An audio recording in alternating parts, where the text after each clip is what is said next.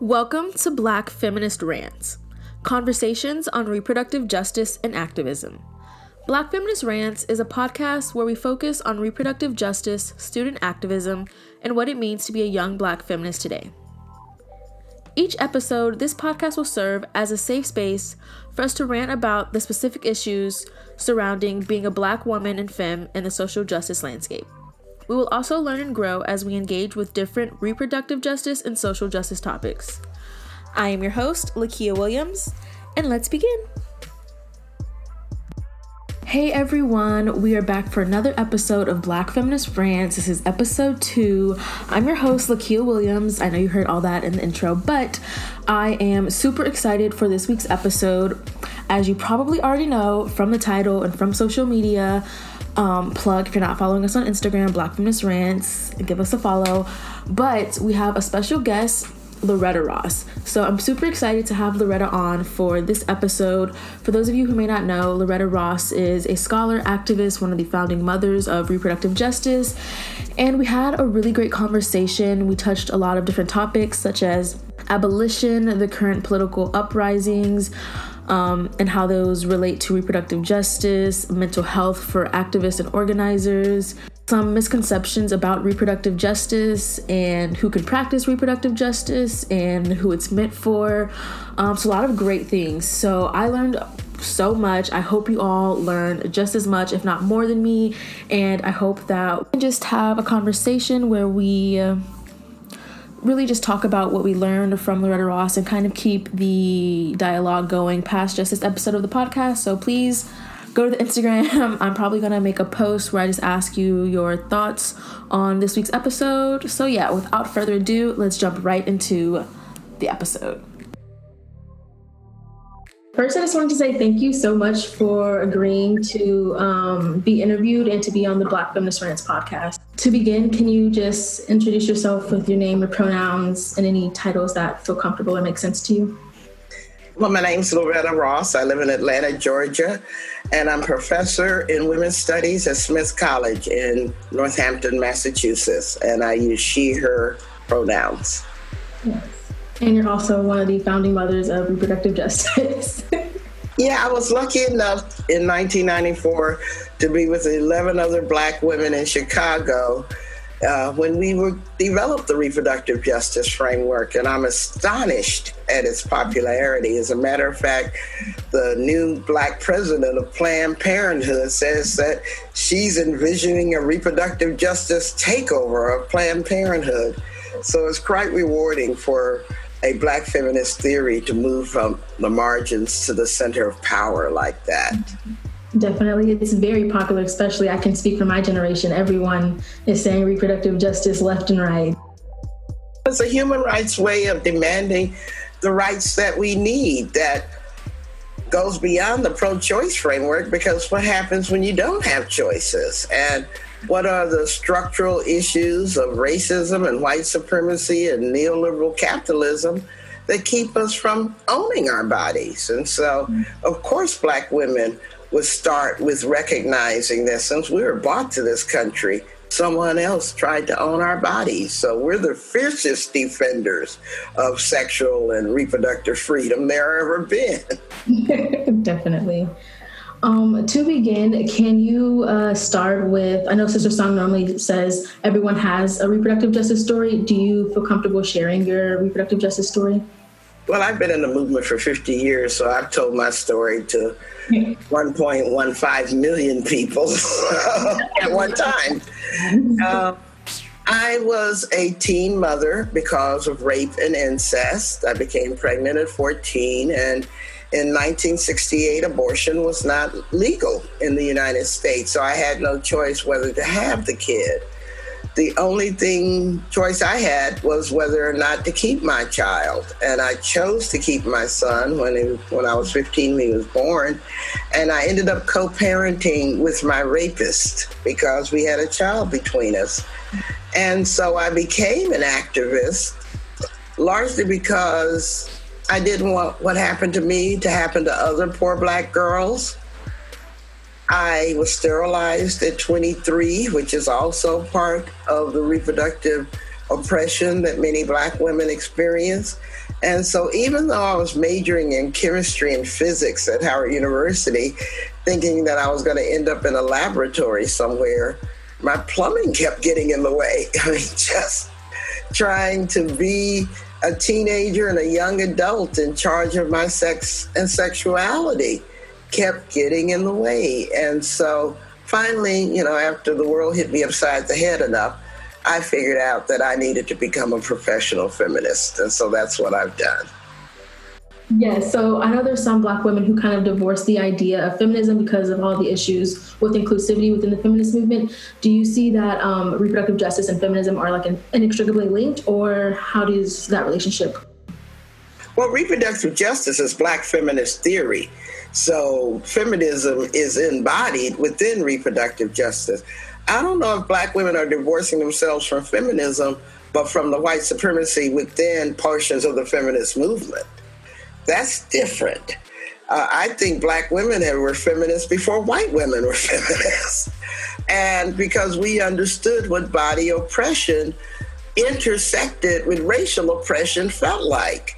And so I'm not one of those that subscribe to black women don't join the feminist movement. Hell, the feminist movement wouldn't exist without black women helping to create it.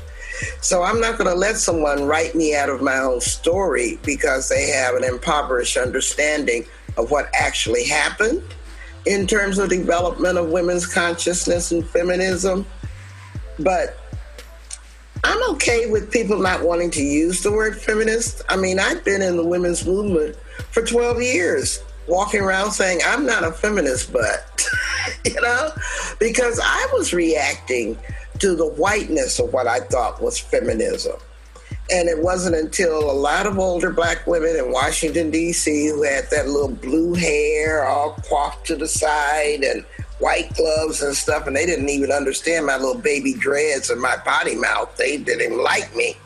But they pulled me to the side because they were the women who knew Mary McLeod Bethune and Dorothy Height and Ruth Sykes and so many other black women from the 30s and the 40s and the 50s who were doing the work.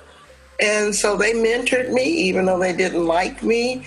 And so I've learned, first of all, not to throw shade on my elders because they didn't give up on Despicable Me. And the fact that we also shouldn't give away our power by allowing others to define us out of our own movement.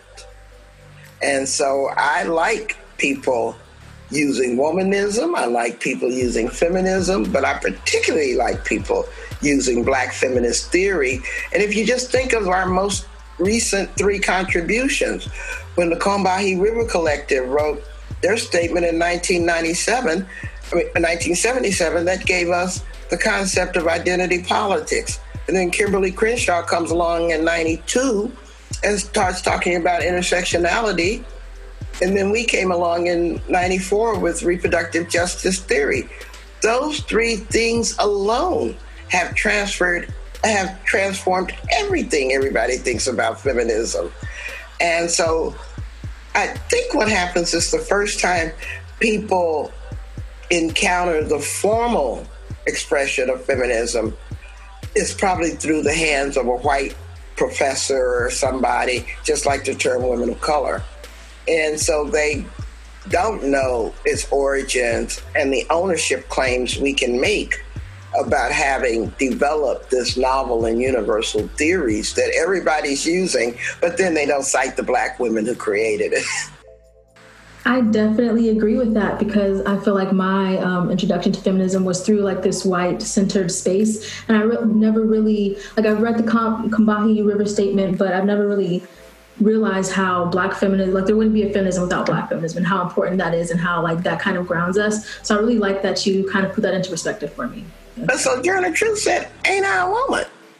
Right. That, it was her articulation of intersectionality you know? And so we can't accept these whitewashed narratives of ourselves um, as truth. They simply are not. And that's why the best scholarship for me always happens outside the classroom as opposed to inside the classroom because there's a certain internalized level of white supremacy that's in academia. And so they treat they teach from a very subjective point of view and they impoverish our stories. Can you speak a little bit to how the reproductive justice framework came to fruition with you and the other 11 Black women? We were not prepared for what happened. In June of 1994, 12 black women were at this conference sponsored by the Ms. Foundation and the Illinois Pro Choice Alliance. And we were all from different organizations. I wasn't even at a women's organization at the time. I worked at the Center for Democratic Renewal, monitoring hate groups and fascist organizations. But I'd done a lot of abortion rights work in the black community. And for now, because I was the, I started NOW's Women of Color program from uh, 1985 to 1989.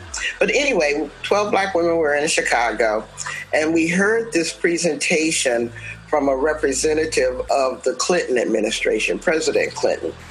And Hillary Clinton, his wife, of course, had been put in charge of trying to usher in healthcare reform. And the centrist Democratic Party somehow thought that if they omitted almost all references to reproductive health care and health care reform, they could somehow sneak it past the Republicans. And as black women, we said the Republicans are mean, but they ain't all dumb. I mean, how is that going to work as a strategy? And why would you come to a feminist conference and ask us to support a male centered healthcare plan? Because reproductive health care is the main driver of women to the doctor. And so if you omit reproductive health care from healthcare reform, how are we supposed to support that?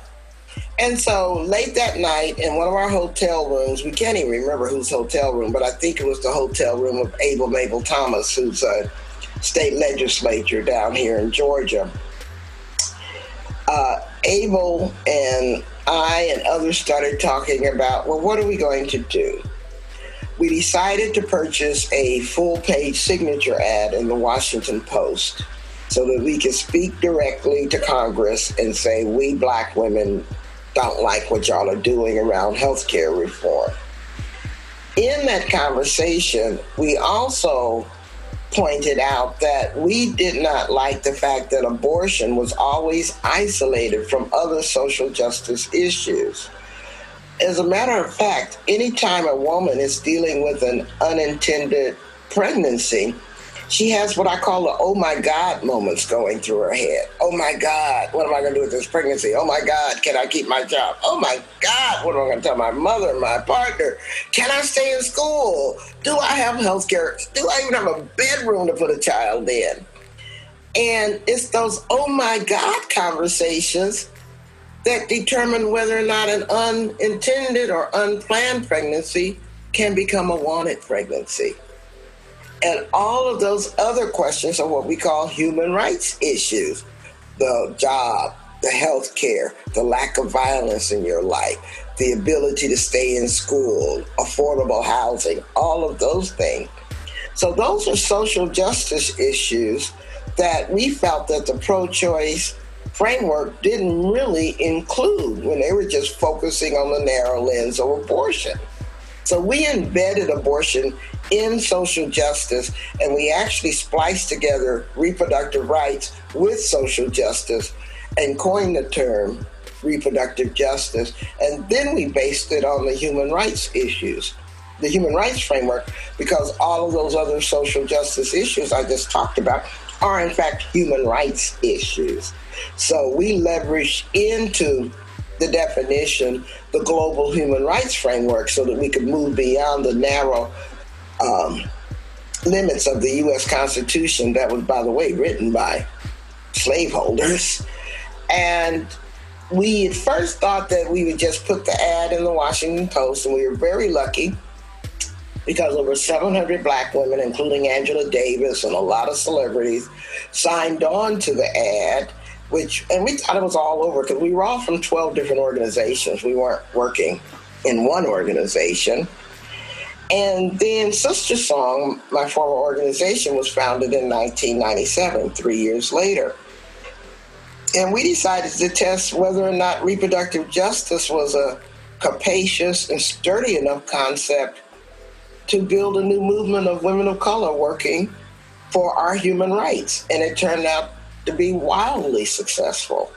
Uh, now that I think reproductive justice is the dominant framework that women of color use and the left wing of the white women use as their preferred way of viewing reproductive politics through a human rights lens. And so there's the background story. Sometimes you create something great and you don't even know you've done it. I was remembering about maybe about five or six years ago when I was idly leafing through my social media feeds, and a minister of health of South Africa started talking about using the reproductive justice framework as the scaffolding for what their healthcare delivery system. And I mean, I fell out of my chair because, I, you know, we had not tried to do an international campaign to talk about reproductive justice because we actually felt, felt, at least I did, that it was a US based framework because globally, more people are familiar with the human rights framework than we are here in the United States. So I always expected with those that already know human rights don't need to use the phrase reproductive justice, where we needed to use it because of our internalized practice of American exceptionalism that removes us from global human rights conversations as a country. But I almost fell out of my chair when I saw the South African health minister talking about reproductive justice. And I shouldn't be surprised. It's a global conversation whose time has come. I've talked to people in Ireland, in Brazil, in Venezuela, Colombia, Asia. I mean, I've just been in conversations with a lot of populations and organized feminist health activists who find it a useful phrase because in some places the term human rights is contaminated by authoritarian regimes. And so they're able to use the phrase reproductive justice also in, sec- in sectors where the term abortion is too volatile. So I think it's kind of like the South African women said you have dislodged, you, you struck a rock and you dislodged a boulder that will crush you. and that's what reproductive justice feels for, it like for me. So you said that um, reproductive justice is probably the like dominant theory right now, um, which I definitely agree with. Have you seen any people who, because reproductive justice is so popular within itself, that people use that term with actually without actually doing the work that reproductive justice necessitates, without actually embodying the principles that um, surround reproductive justice? It's kind of like a co-opting of the term. Well, you know, we're in a neoliberal capitalist system, right? so they will pimp and commodify anything, including their own mothers, in this system. So, yes, I've seen it. But I also offer a cautionary note for those of us who are reproductive justice practitioners. We don't have the need or the right to set us up as the, ourselves up as the boundary cops. This is a powerful universal framework that is owned by everyone because everyone has the same human rights. It's based on human rights. Black women created it, but it doesn't only apply to black women. That's a racist interpretation of it that somehow black women can't create something so universal that it applies to everyone. And I don't like black women leading into leaning into that narrative out of some identity essentialism. It's really a truly universal framework.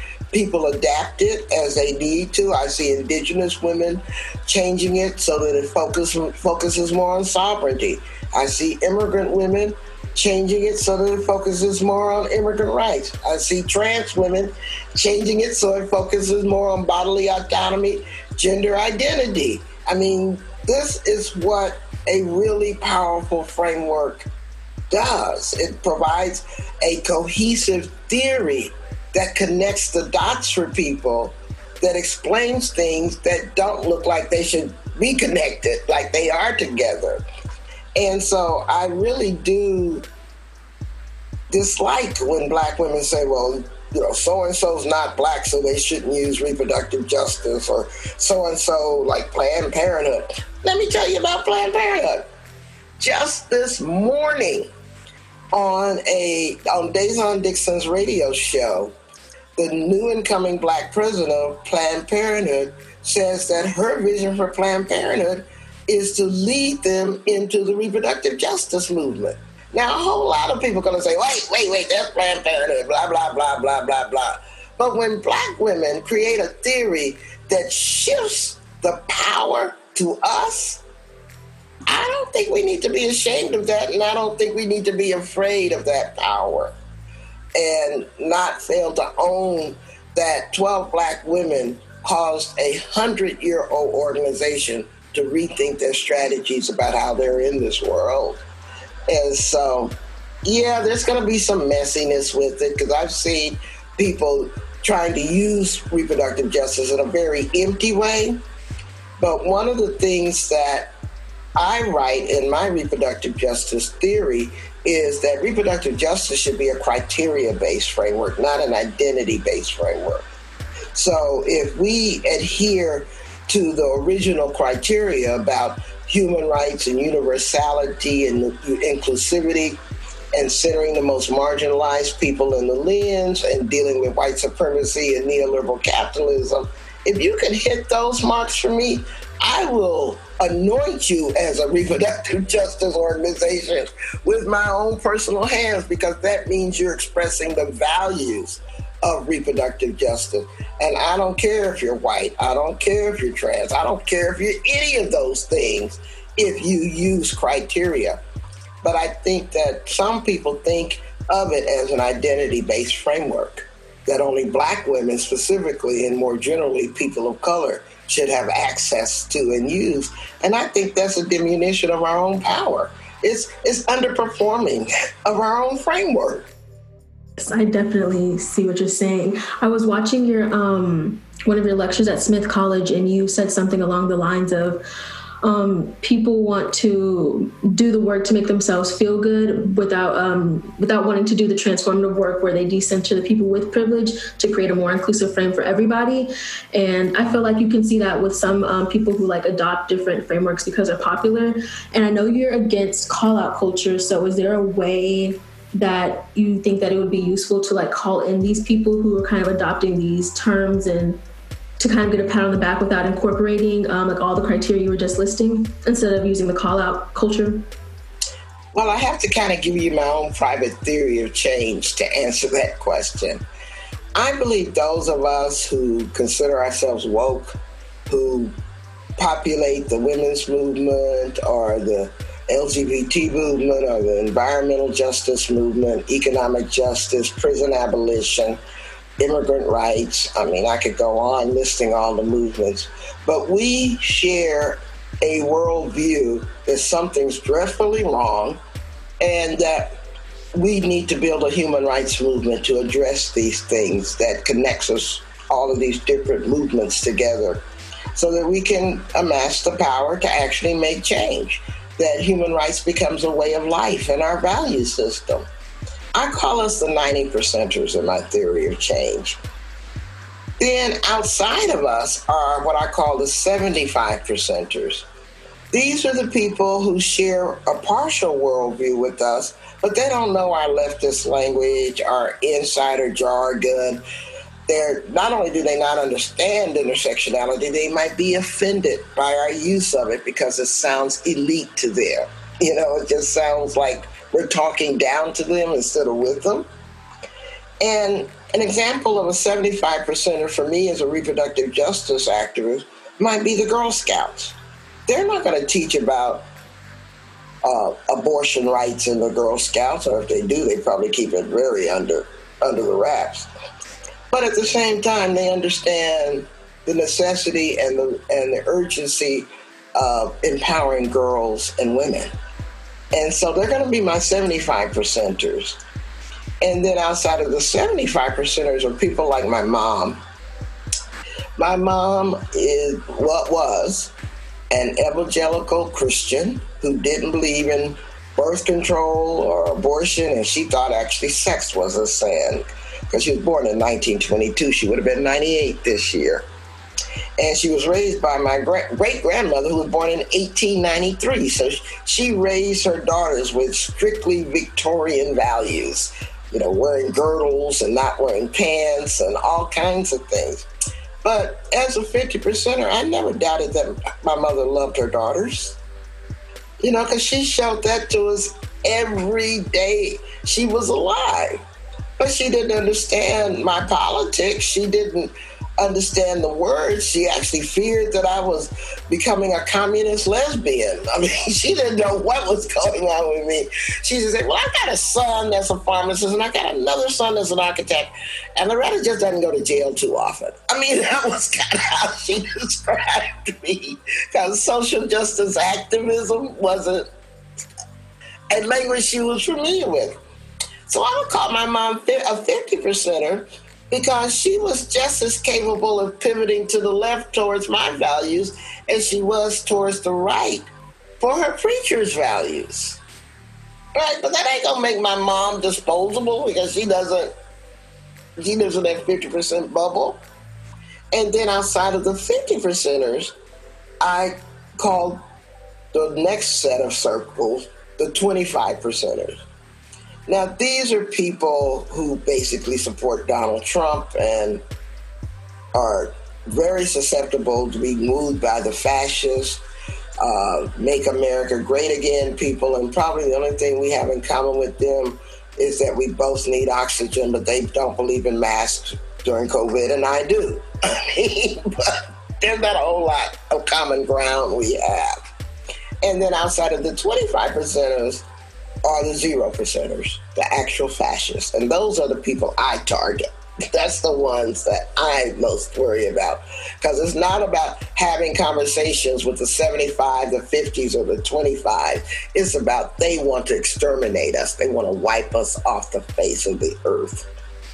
And so the mistake that I most see among social justice activists is they, they try to come out of that 90% bubble and try to convince 25 percenters to join them. When you don't even have a common language, you don't have a common worldview, and it's not going to work. You have to really develop a, a, a highly toned set of skills to talk with someone with that divergent a view from yours. And at the same time, we spend ourselves calling out the 75 and the 50 percenters for not totally being 90 percenters. And that doesn't make sense to me because the way that we're going to overwhelm the 25 percenters and the zero percenters is adding together the power of the 50 percenters, the 75 percenters with the 90 percenters. And to amass their power does not require them joining the 90 percent bubble. And by the way, even within that 90% bubble, we spend too much time calling each other out because we're not 100 percenters. And 100 percenters are cultists. We're building a human rights movement, not a human rights cult. And so I am writing a book on calling in the calling out culture because I think we're using bad strategy in terms of building human rights power when we indulge in the call out culture and think it's effective political organizing. Now, I have no problem calling out the 25 percenters or the zero percenters because I define them as opponents. But to call out my allies, I don't see how that makes sense. So, what is another frame of accountability that we can have for allies who maybe make missteps, but we don't want to call them out because we can all grow and learn? Well, I'm really intrigued by the work that people like Mia Mingus uh, is doing with transformative justice and the prison abolition people are doing with restorative justice. So I think there are new practices for holding people accountable for harm, but figuring out ways to keep them in the family so that we can learn together how not to cause future harm. But when we use the call out technique, we're actually replicating the prison industrial complex that we, we're so busy criticizing because we're using punishment and exile as our strategy instead of forgiveness, radical love, and figuring out figuring out how to do better together. And that again brings me back to my original point. The concept of radical love is we woven all through every black feminist writing I can find. And yet it's so obvious, it's like oxygen. We haven't actually really paid attention to it. And I can't blame, you know, everybody because until I became a human rights activist, I didn't realize that human rights, uh, the demand for human rights, that phrase was written through all the black writings going back to Frederick Douglass saying it in 1858. And so it was right there, hiding in plain sight. And I didn't know it until much later, about the mid 1990s, when I started reviewing all the stuff that had, I had missed the first time I read them. And so I think the pathway forward is human rights as a legal, moral, and political framework. But the other thing that I want to bring into the conversation is what philosophy, what set of values should we be employing right now? And so that even harkens me back to the ancient African philosophy of Ubuntu, which is the philosophy of human interdependence. You know, roughly stated, I am because we are. I can't have a self definition out of the context of the community and the society and the world in which I'm, be- I'm embedded. And I think that stands in stark contrast to the isolationist, alienated, enlightened European Enlightenment philosophy, where you know each individual is in competition with other individuals for food and survival and blah blah blah. That scarcity model. The Ubuntu philosophy is an abundance model. And by the way, if you study Ubuntu, they talk a lot about holding people accountable, even murderers, and not exiling them, and figuring out how to make them responsible for the harm that they've done without sending them out into the desert to die. And so I think we've lost a lot during the enslavement and I'm so happy that people from Southern Africa, particularly South Africa, like Nelson Mandela and Bishop Tutu, brought back into conversation the Ubuntu philosophy. And there's other pre colonial philosophies that we need to look at. I read the Talmud, I read Buddhism, I read Confucianism. I want to look at all the ways people thought about the world before the Europeans arrived. Thank you. I've never I never heard of Ubuntu, so thank you for that. I'll definitely have to check that out.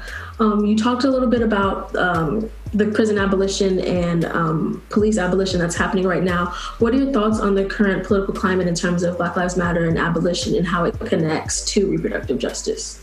Well, first of all, I think that Black Lives Matter is very much connected to reproductive justice. As a matter of fact, SisterSong and Black Lives Matter issued a joint statement a couple of years ago showing the overlap between the abuse of Black women's bodies uh, through reproductive oppression and how that's a that's part of Black Lives Matter because it's either by the state or by healthcare or by clan members is still abuse of black, or even our intimate partners is still a, abuse of black women's bodies. But this particular summer of COVID, which is I'm trying to call it, because I remember people always saying the summer of 68. Well, the summer of 2020 is unlike anything I've ever seen in my life. Um, I am so overjoyed at what the young people are doing. I, you know, I can't march anymore. I basically hobble to my bathroom. But the way young people won't let go, they are understanding that they've got to turn this whole system upside down. And they will not let anybody get away with anything. Now, sometimes I think they overreach. I mean, I don't know if I want to join them in pulling down the Lincoln Emancipation statue that was paid for by you know, freed black slaves. I mean, so you need to do a little bit of homework before you just assume things about your targets. But at the same time, every generation has the right to decide to struggle on their own terms. So who am I to be a backseat driver saying, well, you shouldn't do this and you shouldn't do that? That's not my role. My role as an elder is to offer the lessons that I've learned for younger people to use them however they need to, but not try to criticize the strategies they choose just because they wouldn't be the strategies we used in the past. Now, I do want to talk about the strategy of nonviolence, though, because I think that is worth really exploring. Because I was on a call around prison abolition a few days ago, and I've forgotten the speaker's name. I'm sorry, I can't remember her name. But she said, the strategic use of nonviolence is to expose and highlight the violence of the state. If you cannot distinguish yourself from the violence of the state, you will lose the support of the people you want to lead. Now, of course, I came out of the black nationalist movement around self defense, and you know, my colleagues were people in the Black Panthers. I wasn't in the Black Panthers, but other people that influenced and mentored me were. And so I kind of poo pooed the whole Kingian nonviolent stuff as being passive submission to white supremacy. I didn't understand it as a younger person. But as I've learned more about history and its effective use, particularly in South Africa. Now, they had both a violent and a nonviolent strategy. They had armed struggle, but the way they brought apartheid to its knees was by bringing the whole society to a halt. And that wasn't done violently, that was done nonviolently. And so, I really hope that we can have more conversations about how powerful a force nonviolence is because it really does illustrate the genocidal use of violence by the state. And we have to be able to draw a contrast between our methods and theirs. Thank you. So it sounds like you are a proponent of transformative justice. I was wondering, um, like what your thoughts on it was as someone who's been like a survivor of acts of violence. Um, what transformative justice would look like to you? Well I, I can say i'm an advocate for it without actually practicing or understanding much about it. So i don't want to oversell myself. As i said that's why i brought into the conversation. People like Mia Mingus, who is an expert on it. I hired Minga to come t- teach me about transformative justice. So I want to give honor to her. And me and I share a particular story. She and I graduated college together the same year in 2007, but I was 55 and she was 22. And so we're classmates as well.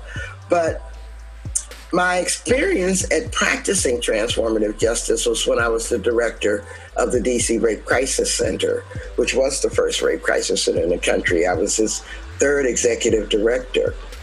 And we had received at the Rape Crisis Center a few years before I came this letter from black incarcerated men who were serving lifetime sentences for rape and murdering black women.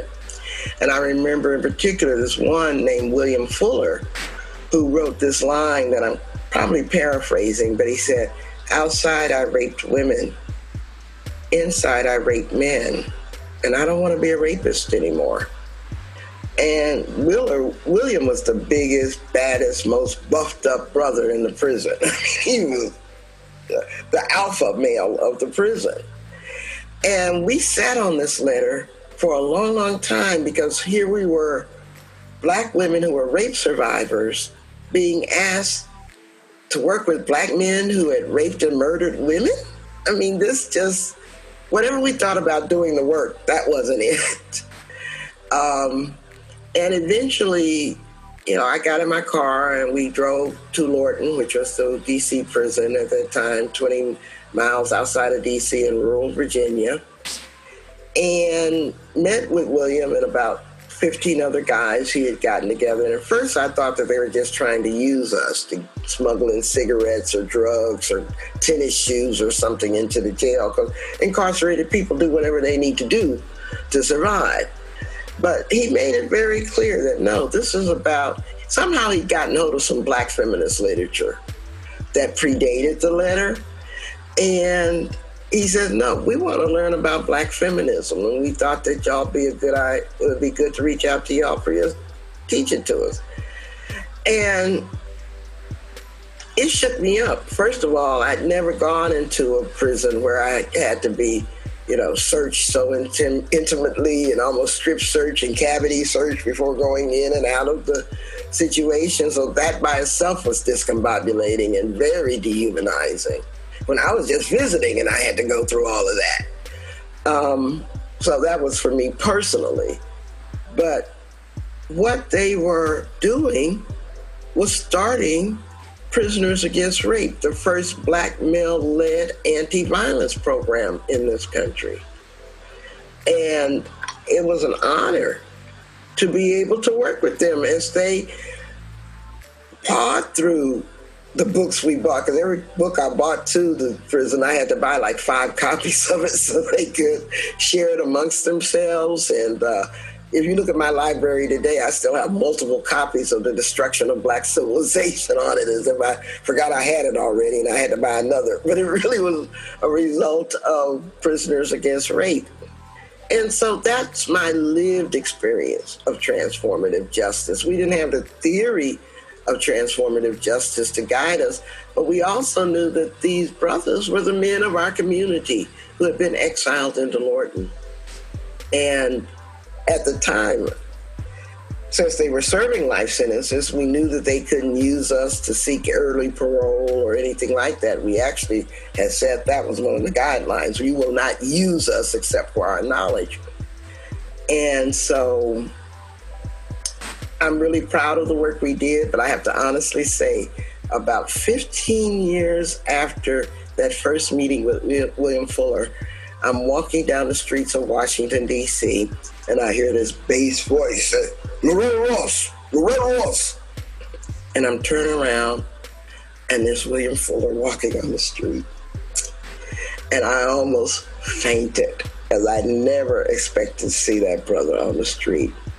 But we chatted. It turned out that he had gotten released a few years prior to this meeting and he'd gone into construction work.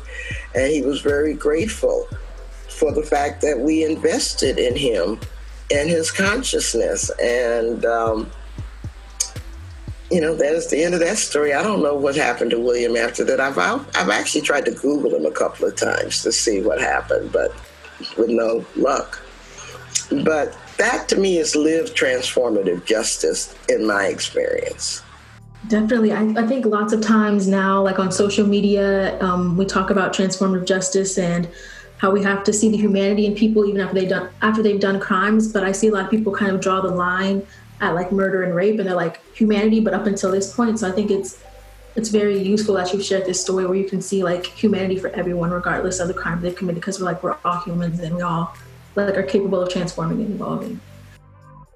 The difference between who I think positively about transformative justice is it starts with a willingness to be accountable for the harm you've done.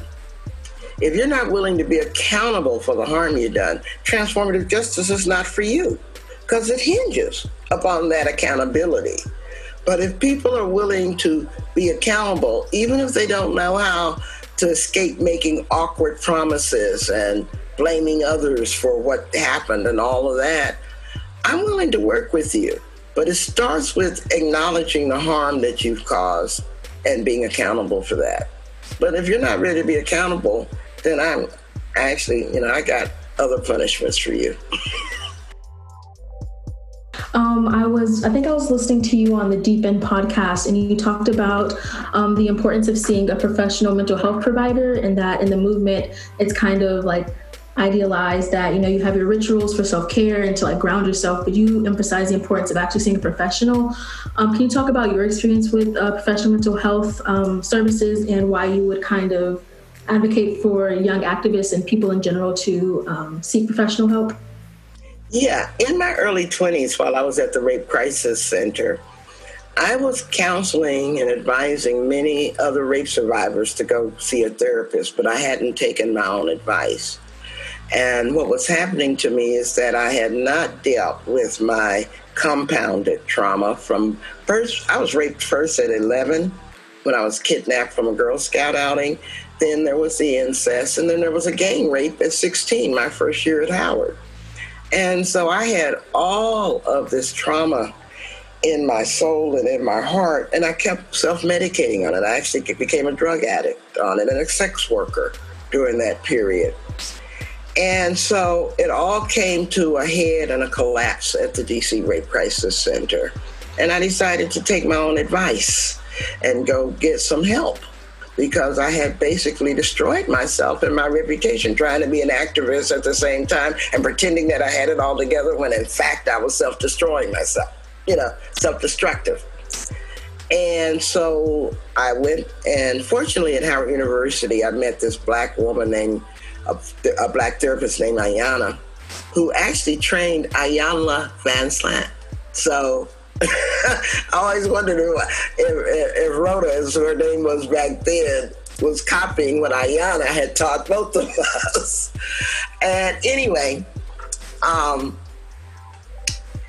and she was gracious enough to offer me sessions that cost $50 a session for $5 a session because she really believed in Black women and so I started a lifelong engagement with therapy, trying to bring myself back from the brink of suicide. Because I was frankly suicidal when I went to first work with therapy.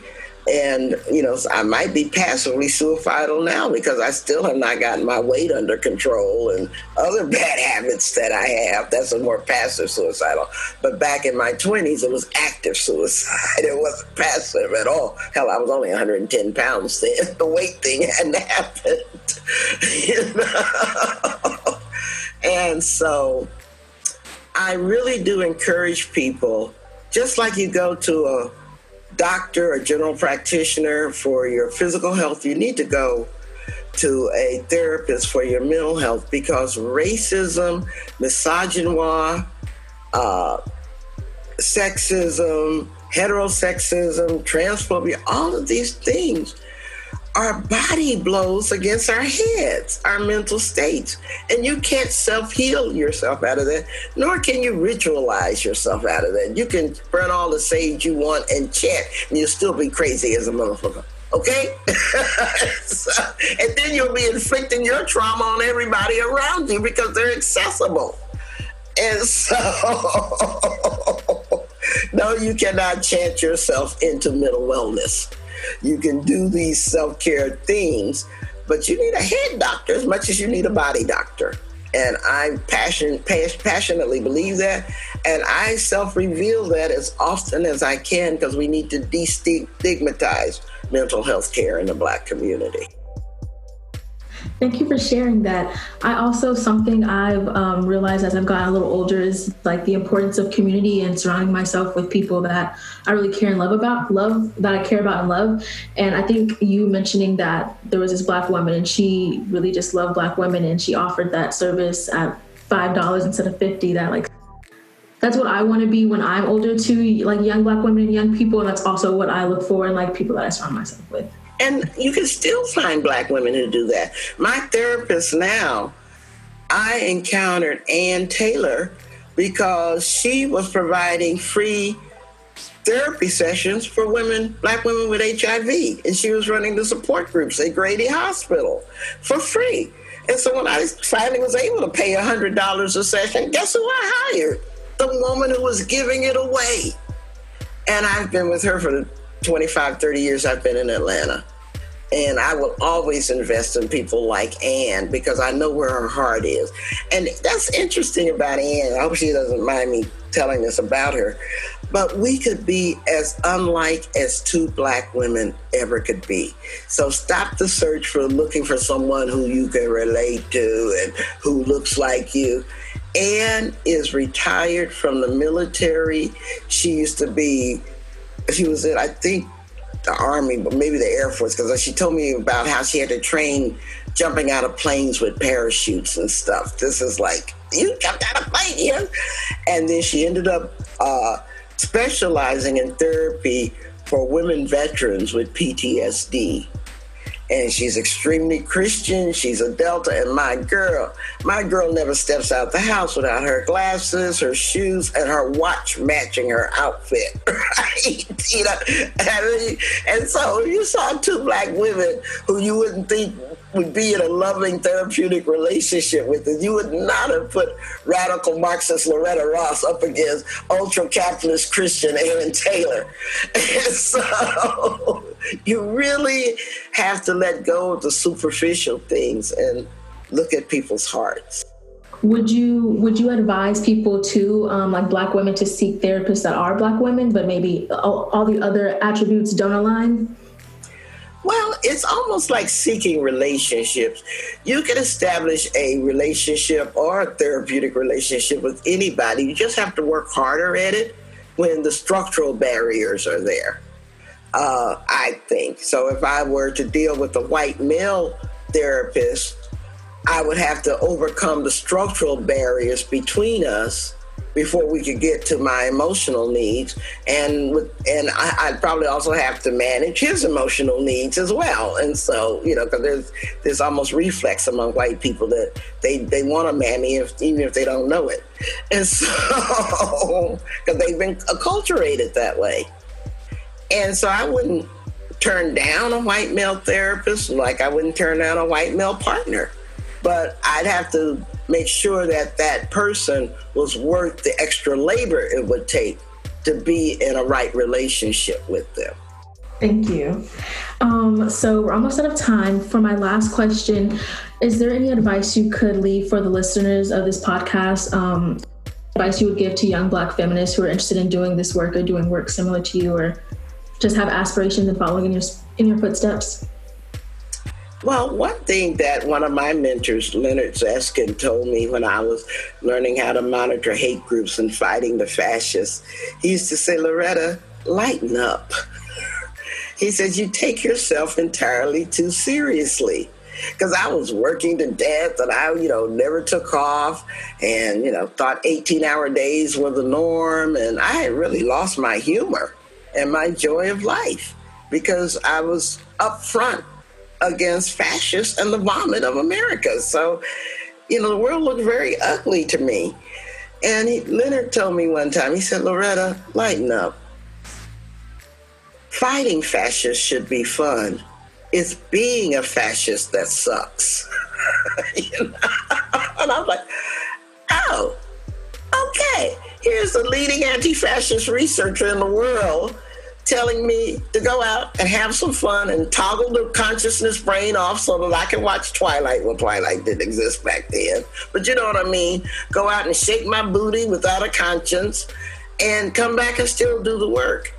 And fortunately, I think that's why I've been able to hang in here for 50 years because I party as hard as I work. I have just as much joy hanging out with my apolitical religious church people who, who, who throw yellow ribbon parties for the troops. I'm protesting the wars that they're in. Know, oh, and they're the ones that keep me centered and balanced. And they're the ones that will be at my funeral carrying my casket because we don't share politics, we share love. That's beautiful. Thank you. I think that's a good reminder, especially with like how competitive like everyone is and like just wanting to be the best to remember to just have fun and just do the work. Just do the work and make all the mistakes you can make. I love alicia garza because i want to say this uh, quote from her that i heard when we were sharing a panel one day. She said i'm so tired of us making the same old mistakes. I'm ready for us to make new mistakes. And i thought that was beautiful but also in that is don't be afraid of making mistakes because social justice work by definition is a big experiment. We don't have blueprints. We don't have paths carved out for us.